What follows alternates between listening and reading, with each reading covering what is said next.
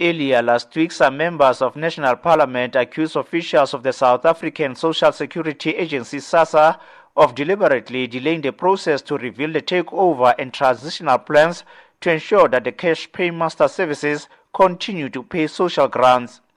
About 17 million South Africans receive social grants every month, with an estimated 12 million children listed as beneficiaries of child support grant government spent about 165 billion rand on social grants annually.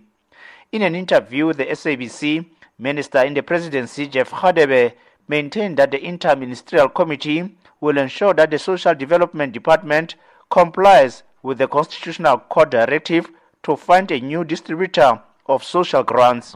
Well, as a government, we're definitely committed in ensuring that the decisions of the Constitutional Court and the timeline that have been laid must be met. That is why this issue of these social grants, we're leaving no stone unturned in ensuring that come the deadline, we'll be able to ensure that there is in-house of distributing the social grants as the decision of the Constitutional Court has mandated us to do.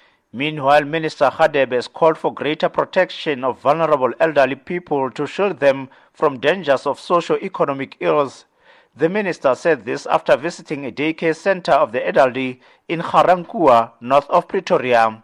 Yesterday marked the official launch of the National Social Development Month campaign, which is aimed at promoting social security services as well as care and support for children, older persons, and people with disability.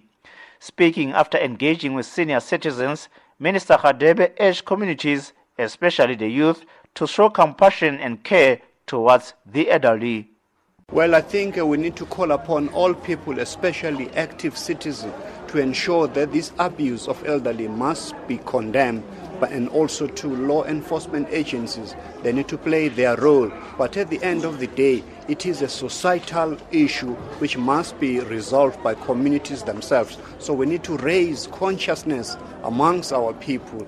We're calling upon all people of South Africa to show a hand of help to all elderly people in South Africa, especially the young ones, so that we can be able to raise their consciousness in helping elderly people in South Africa founder of the Nomas Care for the Aged, Nomalanga Mukhomotsi, says while she appreciates government support, there are still some challenges that impact negatively on the running of the home care-based center for the elderly. What I am doing now, it's because of all those vulnerable older persons. Others, they don't have kids. Others, uh, they, they, they were just uh, dumped in, the, in this place. They are not taken care of. So that is why I had to open an old age home in order to take care of them and to get uh, good uh, health, be taken to the clinic or hospitals when they are sick. And most of them, they, they've been attacked by strokes because they don't get medication on time.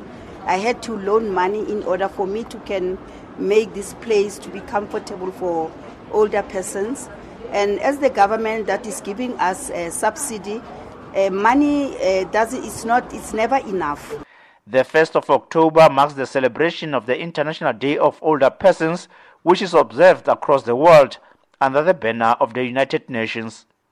tshepo e ikaneng en Jarrancua.